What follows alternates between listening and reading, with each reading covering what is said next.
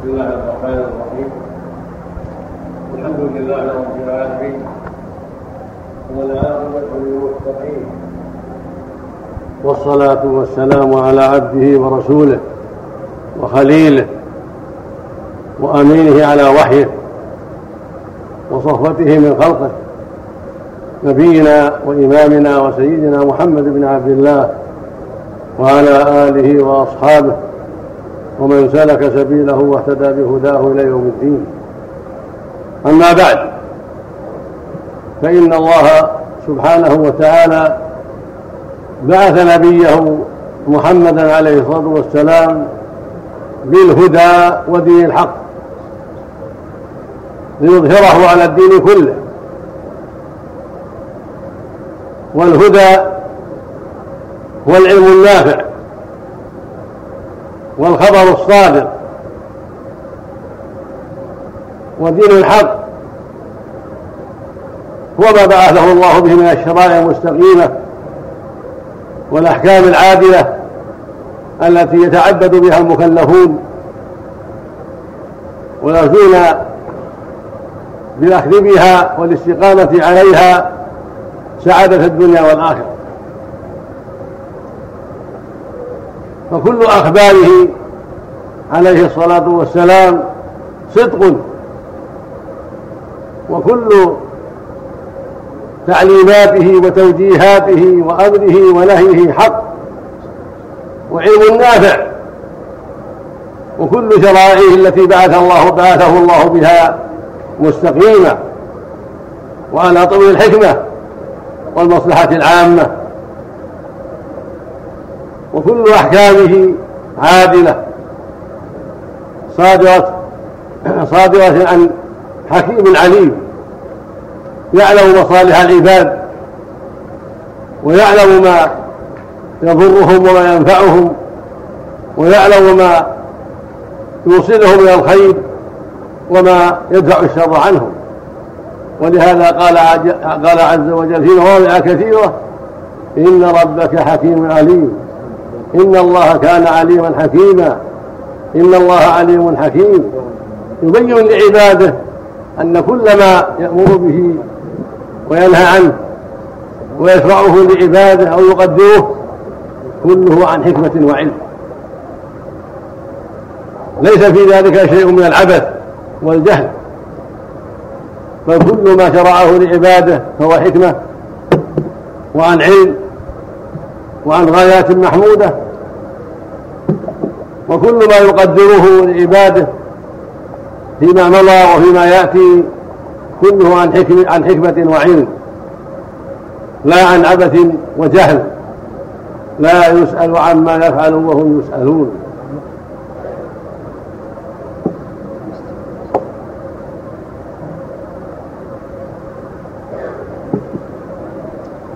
وهذه علوم نافعة والأخبار الصادقة والشرائع المستقيمة والأحكام العادلة كلها تسمى دين الإسلام وتسمى إيمانا وتسمى برا وتقوى وتسمى هدى وصلاحا قال تعالى إن الدين عند الله الإسلام. فالدين الذي يدان الله به ويتعبد به هو الإسلام وهو الإيمان وهو البر والهدى وهو التقوى وهو الصلاح والإصلاح وهو ما بعثه الله به من العلوم النافعة والأخبار الصادقة والشرائع المستقيمة والأحكام العادلة. ولهذا قال عز وجل اليوم أكملت لكم دينكم وأتممت عليكم نعمتي ورضيت لكم الإسلام دينا. فالله عز وجل أكمل لعباده دينه اليوم أكملت لكم دينكم. فما توفي رسول الله عليه الصلاة والسلام إلا وقد أكمل الله به الدين وأتم به النعمة. اليوم أكملت لكم دينكم وأتممت عليكم نعمتي واعظم النعم نعمة الإسلام. ولهذا قال وأتممت عليكم نعمتي. فهي نعمة من حظي من حظي بها واستقام عليها ووفق لها تمت له السعادة في العاجل والآجل. وفاز بالنعيم المقيم. وصار كل ما يناله في هذه الدار راحة في الحقيقة ونعمة في الحقيقة وخيرا له في الحقيقة لما يترتب على ذلك من الخير العظيم. فإن كان مما يرضاه ويسر به ويرتاح به فله فيه الأجر العظيم والخير الكثير على عمله لله وإخلاصه لله. وإن كان ذلك مما يتأذى به ويشق عليه فله فيه الأجر العظيم على صبره وثباته وقيامه بالحق على ما اعتراه فيه من المشقة وأذى الخلق. وهكذا الرسل عليهم الصلاة والسلام. هم خير الناس وأفضل الناس وأكمل الناس جهادا وأعظمهم صبرا وصدقا فكل ما ينالهم في ذات الله مما يؤذيهم به الأعداء مما يؤذيهم به الأعداء وإما ينالهم من التعب في سبيل البلاغ والبيان كله لهم خير عظيم وفضل كبير من الله يأجرهم عليه ويثيبهم عليه ويرفع به الدرجات. وما يقدم له من أعمال صالحات ومن إبلاغ للرسالة وأداء للأمانة كل ذلك أيضا مما يعظم الله به أجورهم ويرفع به درجاتهم ويكونون أسوة لغيرهم في هذا وهذا. ونبينا عليه الصلاة والسلام هو أكمل الأنبياء والرسل وهو أفضلهم وهو إمامهم وهو حامل اللواء يوم القيامة لواء الحمد وهو خاتمهم عليه الصلاة والسلام. وقد ناله من المشقة والتعب والأذى من أعداء الله ما نال فصبر على ذلك غاية الصبر. حتى بلغ الرسالة وأدى الأمانة ونصح الأمة وأعلى الله به دينه وأتم به نعمته ورج به لعباده هذا الإسلام الذي تركهم عليه. فجدير بالمؤمنين وجدير بجميع المكلفين أن يلتزموا هذا الدين وأن يأخذوا به وأن يلتزموه في جميع الأحوال. في الشدة والرخاء في الصحة والمرض في السفر والإقامة في جميع الأحوال لكونه دين الحق ولكونه الدين الذي رضيه الله لعباده ولأنه لا دين لله سواه ولأن به صلاح العباد في العاجل والآجل ولأنه وسيلة إلى السعادة الأبدية والنجاة من دار الهوان والفوز بدار الكرامة. وقد أخبر عليه الصلاة والسلام أنه ما من خير إلا دلت عليه الرسل وأرشدت إليه وما من شر إلا حذرت منه وهو أكملهم في ذلك عليه الصلاة والسلام.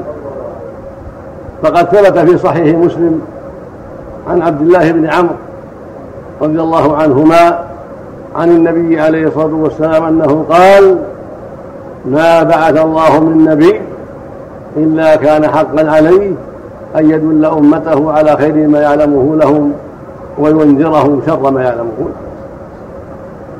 ولا ريب أنه صلى الله عليه وسلم هو أكمل الأنبياء بلاغا وبيانا ونصحا. فلا شك أنه قد دلنا على كل خير يعلمه لنا وأنذرنا كل شر يعلمه لنا عليه الصلاة والسلام. فالواجب على جميع المكلفين التمسك بما جاء به والدعوة إليه والصبر عليه والموالاة عليه والمعاداة عليه حتى الموت. هذا هو طريق النجاة وهذا هو طريق السعادة. فكل خير فيما جاء به ودعا إليه في الدنيا والآخرة وكل شر فيما نهى عنه وحذر منه في الدنيا والآخرة. وقد حصل بذلك تمام النعمة وكمال الدين فما بقي للبدع محل. فخطرها عظيم وعواقبها وكيل. فأي مكان للبدعة؟ وقد أكمل الله لنا الدين وأتم علينا النعمة. وبلغنا نبينا عليه الصلاة والسلام كل ما ينفعنا ويرضي الله عنا وبلغنا كل ما يسر الله يسر الله علينا وكل ما يضرنا فالزيادة لا محل لها. بل هي شر محض. واستدراكا على الله وعلى رسوله عليه الصلاة والسلام. وإشارة إلى أن هناك نقصا يحتاج إلى تمام. وهذا خطره عظيم. والله عز وجل لا يعقب عليه. فله الكمال المطلق في كل شيء. والرسول صلى الله عليه وسلم كذلك. لا ينطق عن الهوى إن هو إلا وحي يوحى فقد بلغ الرسالة وأدى الأمانة ونصح الأمة وما, وما ترك من سبيل يوصل إلى السعادة والخير والنجاة إلا بينه. وما ترك من سبيل يفضي إلى الشر والهلاك والعاقبة الوخيمة إلا بينه. وبهذا يعلم أن البدع لا محل لها وأن خطرها عظيم. وأن شرها كبير وأن عاقبتها وخيمة ولهذا ثبت عنه صلى الله عليه وسلم أنه قال من أحدث في أمرنا ما, ما ليس منه فهو رد. من أحدث في أمرنا هذا ما ليس منه فهو رد. متفق على صحته من حديث عائشة رضي الله عنها. والمعنى ومعنى فهو رد مردود على من أحدثه. وخرجه مسلم في صحيح له من عمل عملا ليس عليه أمره فهو رد. وعلقه البخاري رحمه الله في الصحيح لنمة في له من عمل عملا ليس عليه أمره فهو رد وكان في خطبته يوم الجمعة عليه الصلاة والسلام يقول أما بعد فإن خير الحديث كتاب الله. وخير الهدي هدي محمد صلى الله عليه وسلم وشر الأمور محدثاتها وكل بدعة ضلالة. هكذا يحذر الناس في يوم الجمعة. يوم اجتماعهم أما بعد فإن خير الحديث كتاب الله. فهو خير الكلام وخير الحديث. وخير الهدي يعني الدين والسيرة هدي محمد عليه الصلاة والسلام. وشر الأمور يعني التي بين الناس وتتعاطاها الناس محدثاتها. يعني ما أحدثه الناس.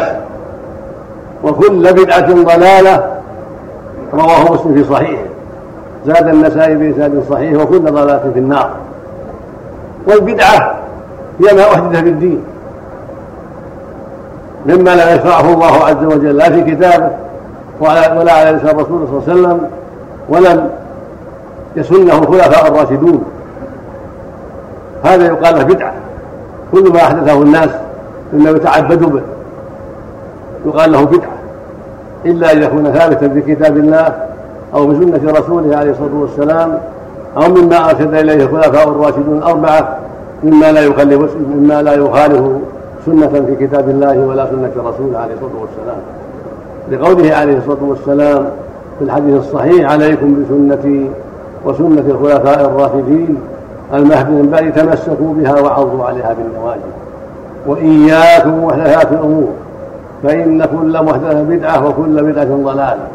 هذا يبين لنا أن كل ما أحدثه الناس في الدين للتعبد به والعمل به ورجاء الثواب فيه مما يخالف الكتاب والسنة ومما لم يسنه الخلفاء الراشدون فإنه من البدع المحدثة ومن الضلالات التي يجب اجتنابها.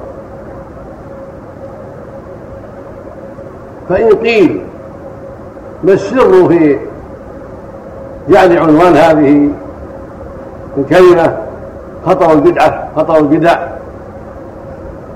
والكلام في افتتاح مكتبة علمية. وهذا العنوان ليس مني ولكنه من أصحاب المكتب من الذين دعوني لهذه الكلمة. إما من صاحب الفضيلة معالي الشيخ سليمان أو من أنابهم في ذلك. فإذا سئل عن هذا فالجواب فيما يظهر لي أن الذي وضع هذا العنوان لعله لاحظ أن بعض أهل البدع يحتجون على بدعهم بإيجاد المكتبات وإيجاد المساجد وإيجاد المدارس وإيجاد الربط وأشبه ذلك. فيقولون لما تنكرون علينا ما نحدث من البدع كبدعة المولد وبدعة إحياء أول ليلة من رجب وبدعة بناء بناء المساجد على القبور وأشباه ذلك. يقول لما تنكرون علينا وأنتم أوجدتم مكتبات العلم وأوجدتم مدارس التعليم وأوجدتم ربطا بالعجزة إلى غير ذلك. والجواب أن يقال إن إيجاد مكتبات العلم وإيجاد المدارس وإيجاد الربط كل هذا مما جاء به الشريعة وكل هذا مما أمر به النبي عليه الصلاة والسلام بل مما أمر به كتاب الله عز وجل. فالله أمر عباده بأن يتعاونوا على البر والتقوى. والرسول صلى الله عليه وسلم قال من من كان في حاجة أخيه كان الله في حاجته متفق عليه. وقال عليه الصلاة والسلام والله في عون في عون العبد ما كان العبد في عون أخيه. ومعلوم ما في إيجاد المكتبات من العون لأهل العلم حتى يتيسر لهم قراءة العلم والاستفادة من كتب العلم وكتب التفسير. وكذلك ما في مدارس من تعليم الناس. وإرشادهم وتوجيههم فليست المساجد تسع كل أحد. وقد يقع من المتعلم فيها ما لا يرتضى فدعت الحاجة إلى إيجاد المدارس للتعليم والتوجيه وتنشئة الأولاد وغير الأولاد من الكبار أيضا على ما يرضي الله ويقرب لديه. فهي محل تعليم للصغار والكبار والأميين والعلماء فالمسألة واضحة. والحاجة شديدة بل الضرورة. وهكذا الربط للعجزة للفقراء والمساكين سكن لهم إعانة لهم على الخير إيواء لهم. وقد جاء في الشريعة ما يدل على رحمة الفقراء وإيوائهم والإحسان إليهم وما في ذلك من الفضل العظيم والخير الكثير. بل في نص كتاب الله ما يدل على هذا المعنى في آيات كثيرات منها قوله سبحانه واعبدوا الله ولا تشركوا به شيئا وبالوالدين إحسانا وبذي القربى واليتامى والمساكين. الآية.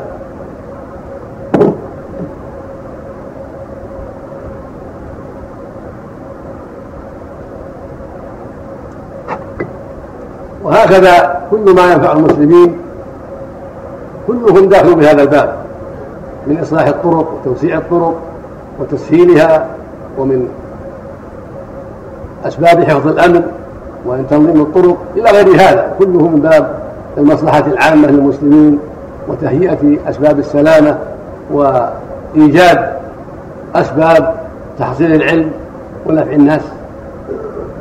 أما البدع التي أحدثها الناس فكلها شر استدراك على الله. فلماذا تبنى مساجد على القبور؟ وقد لعن الرسول من فعل ذلك. قال لعن الله اليهود والنصارى اتخذوا قبور انبياء المساجد فهذه بدعة مصادمه لما جاءت به السنة بل فيها لعن من أحدثها. وهكذا البناء عليها واتخاذ العباد مصادم أيضا للسنة. فقد ثبت عن رسول الله عليه الصلاة والسلام أنه نهى عن تجسيس القبور والبناء عليها والقعود عليها ولأن ذلك من وسائل الشرك. فإن البناء على القبور واتخاذ القباب عليها والمساجد من أعظم الأسباب للغلو فيها. ودعوة أهلها من دون الله والاستغاثة بهم والنذر لهم والزعم أنهم ينفعون من استجار بهم أو لجأ إليهم أو نذر لهم إلى غير ذلك. وهكذا إيجاد البدع الأخرى كالاحتفال بالموالد فإنه شيء يحدثه أهله يزعمون أنهم بذلك يتقربون إلى الله بتعظيم النبي صلى الله عليه وسلم وذكر سيرته ونحو ذلك. فهذا الأولون قصروا في هذا وهي الأولون جهلوا هذا وهي الأول وهل الأولون يتهمون بنقص حبهم لرسول الله عليه الصلاة والسلام؟ وهذا الرسول قصر في البيان والدعوة حتى لم يبين ذلك؟ لماذا لم يبين ويدعو ويقول احتفلوا بمولدي وافعلوا كذا وافعلوا كذا؟ ولماذا لم يفعله الخلفاء الراشدون وهم خير الناس بعد الأنبياء؟ ولماذا لم يفعله الصحابة غير الخلفاء وهم خير الناس بعد الأنبياء وبعد الخلفاء؟ ولهذا لم ولماذا لم يفعله القرون المفضلة لماذا؟ فعلم بذلك أنه بدعة لا أساس لها ولا وجه لها وإن ظنها الكثير من الناس خلاف ذلك. فالميزان قول الله ورسوله. الميزان كتاب الله وسنة الرسول عليه الصلاة والسلام. كما قال عز وجل فإن تنازعتم في شيء فردوه إلى الله والرسول. آية. قال سبحانه وما اختلفتم فيه من شيء فحكمه إلى الله. هذا هو الميزان. وهكذا جميع البدع التي أحدثها الناس كبدعة إحياء ليلة أول من رجب أو أول أول ليلة من رجب ليلة الجمعة من رجب وكإحياء ليلة النصف من شعبان إلى غير هذا مما أحدثه الناس. كلها بابها واحد. كلها استدراك على الله وعلى رسوله. وكلها توحي بشيء من النقص في الدين يحتاج إلى تكميل من هؤلاء. وإلى رعاية من هؤلاء حتى يكملوا ما يرونه ناقصا وما يرونه قد نسي أو جهل أو غفل عنه أو نحو ذلك مما قد يتأول على هذا المعنى. فالحاصل أن البدع خطرها عظيم وشرها كثير كما في عنوان المحاضرة ولهذا حرمها الله عز وجل ونهى عنها رسوله عليه الصلاة والسلام. قال الله عز وجل أم لهم شركاء شرعوا لهم من الدين ما لم يعلم به الله.